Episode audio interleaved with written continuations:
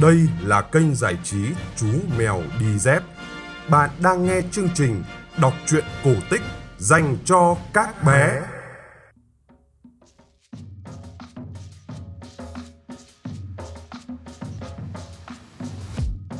Xin chào các bạn nhỏ, chúng ta lại gặp nhau trong chương trình kể chuyện cổ tích phát trên kênh giải trí Chú Mèo Đi Dép. Các bạn ơi, ngày hôm qua chú mèo đã nhận được 3 bức tranh minh họa rất đẹp. Bức tranh đầu tiên minh họa cho chuyện Chàng bụng lợn của họa sĩ bé sâu 7 tuổi. Bức tranh thứ hai minh họa chuyện Ông lão đánh cá và con cá vàng. Bức tranh thứ ba minh họa chuyện Cuộc phiêu lưu của cậu bé sao băng. Cả hai tác phẩm này đều của họa sĩ An Khuê 5 tuổi chú mèo sẽ treo những bức tranh này lên tường Facebook của chú và có thể sử dụng làm ảnh minh họa trên các nền tảng Spotify và Apple Podcast. Các bạn ơi, chúng ta vẫn còn rất nhiều câu chuyện chưa được vẽ tranh minh họa đấy. Chú mèo đi dép đang rất mong đợi những bức tranh của các bạn gửi về. Như vậy là các bạn nhỏ chưa biết chữ sẽ sớm nhận ra từng câu chuyện rồi. Còn tối nay, chúng ta sẽ cùng nghe chương trình số 352 câu chuyện có tên là Bỏ bạn xuống giếng. Câu chuyện bắt đầu như sau.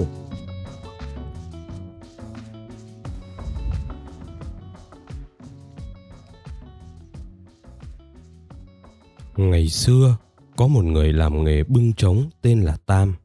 Mỗi lần làm xong một số hàng có đủ trống con, trống lớn, ông thường mang đi các vùng lân cận để bán. Bán hết, ông lại trở về làm một chuyến khác. Một hôm, ông gánh hàng đi bán ở một vùng khá xa. Vừa trèo lên một ngọn đèo, ông bỗng thấy một người ngồi ẩn dưới bóng một cây đa. Thấy mệt và nóng bức nên ông cũng dừng lại ở đấy nghỉ chân. Trong khi trò chuyện, hai người hỏi tên tuổi và nghề nghiệp của nhau. Người hàng trống biết khách tên là Tứ, làm nghề buôn vặt nhưng hết vốn, đang định tìm chỗ làm thuê để nuôi miệng. Tam thương cảnh ngộ của Tứ, bèn dở gói cơm ra, mời ngồi lại cùng ăn, đoạn bảo với Tứ. Bây giờ anh hãy gánh giúp cho tôi một đoạn đường từ đây tới khi anh rẽ sang lối khác, tôi sẽ trả cho anh một số tiền. Hai người bắt đầu xuống núi, đi một thôi đường, họ thấy khát nước và sau đó cả hai đều dừng lại ở một cái giếng thơi bên vệ đường. Nhìn thấy giếng sâu, Thành dựng đứng lại đầy rêu, không biết làm sao mà múc, Tứ bảo với Tam. Bây giờ ta hãy làm cách này thì có nước mà uống. Tôi buộc sợi dây lưng vào người, ông nắm chặt lấy một đầu dây để tôi bám vào thành giếng trèo xuống. Uống xong, ông kéo lên cho, sau đó đến lượt ông lại làm như tôi để xuống. Họ làm như lời đã bàn, nhưng đến lượt Tam xuống thì Tứ bỏ mặc Tam dưới đáy giếng rồi quẩy gánh trống của Tam đi luôn một mạch. Tam gọi mãi không thấy Tứ, biết là bị lừa, bèn đứng dưới giếng kêu cứu ầm ĩ. Không may cho Tam là đoạn đường ấy rất vắng nên kêu khàn cả cổ mà chả có một tiếng trả lời. Mãi đến chiều tối mới gặp được mấy người khách bộ hành đi qua, nhờ đó được họ kéo lên khỏi giếng. Tam vừa xót của vừa giận phường bội nghĩa, đi thất thểu mãi, đến chiều rồi lạc vào một ngôi chùa. Ông gọi người thủ hộ nay nỉ xin cho mình được vào nghỉ nhờ một đêm. Người thủ hộ nói, Ui ông ơi, ở đây có bốn con quỷ dữ lắm. Thường đến canh ba thì chúng hiện ra, người quen thì chớ, còn người lạ thì chúng nó bóp cổ. Thôi, ông đi chỗ khác mà chú, đừng lân la nơi đây mà lại uổng mạng. Tam bấy giờ đầu gối đã mỏi, mắt đã díu nên đáp liều.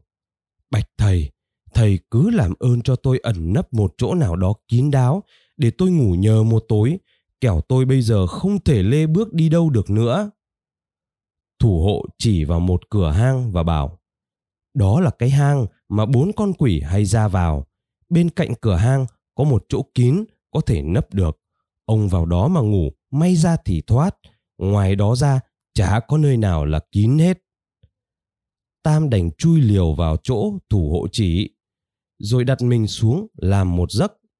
Đến canh ba, tỉnh dậy, thấy bốn con quỷ vừa đi đâu mới về.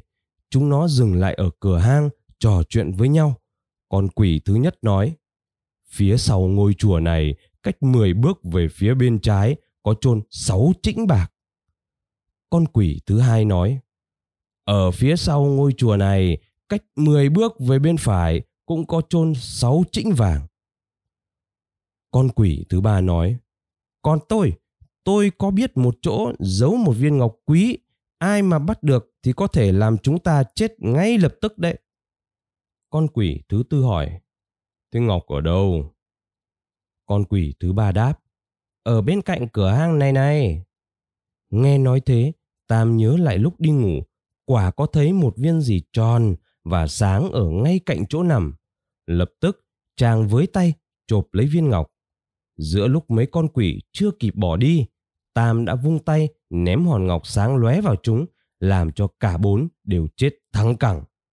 Sáng dậy, Tam bước ra khỏi chỗ nằm, đi tìm thủ hộ để cảm ơn.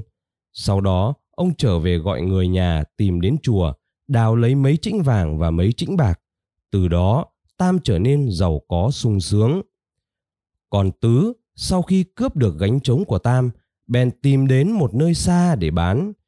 Chiều tối, hắn ghé lại một cái quán ăn, xin nghỉ trọ ở đó. Chủ quán liền bảo, quán chúng tôi chỉ bán đồ ăn thôi. Ở đây, cứ khuya khuya lại có con quỷ hiện ra làm hại khách lạ. Vậy ông hãy gắng đi cho thật xa mới khỏi làm mồi cho chúng. Nghe nói, tứ hoàng sợ, nhưng bây giờ tìm đến làng xóm thì đã quá muộn. Hắn đành phải xin chủ quán chỉ cho một chỗ kín đáo để nấp tránh lũ quỷ. Chủ quán chỉ cho Tứ một cái hang kín. Tứ đặt gánh trống ở ngoài cửa hang, chui vào trong nằm ngủ. Đến khuya, quả là có một lũ quỷ kéo đến cửa hang. Chúng vô tình dẫm lên mặt trống, trống phát ra tiếng kêu thuỳnh thuỳnh. Giật mình kinh sợ, mỗi con quỷ chạy trốn vào một xó. Một con quỷ chui nhào vào hang Tứ đang nằm giữa lúc hắn đang ngủ mê.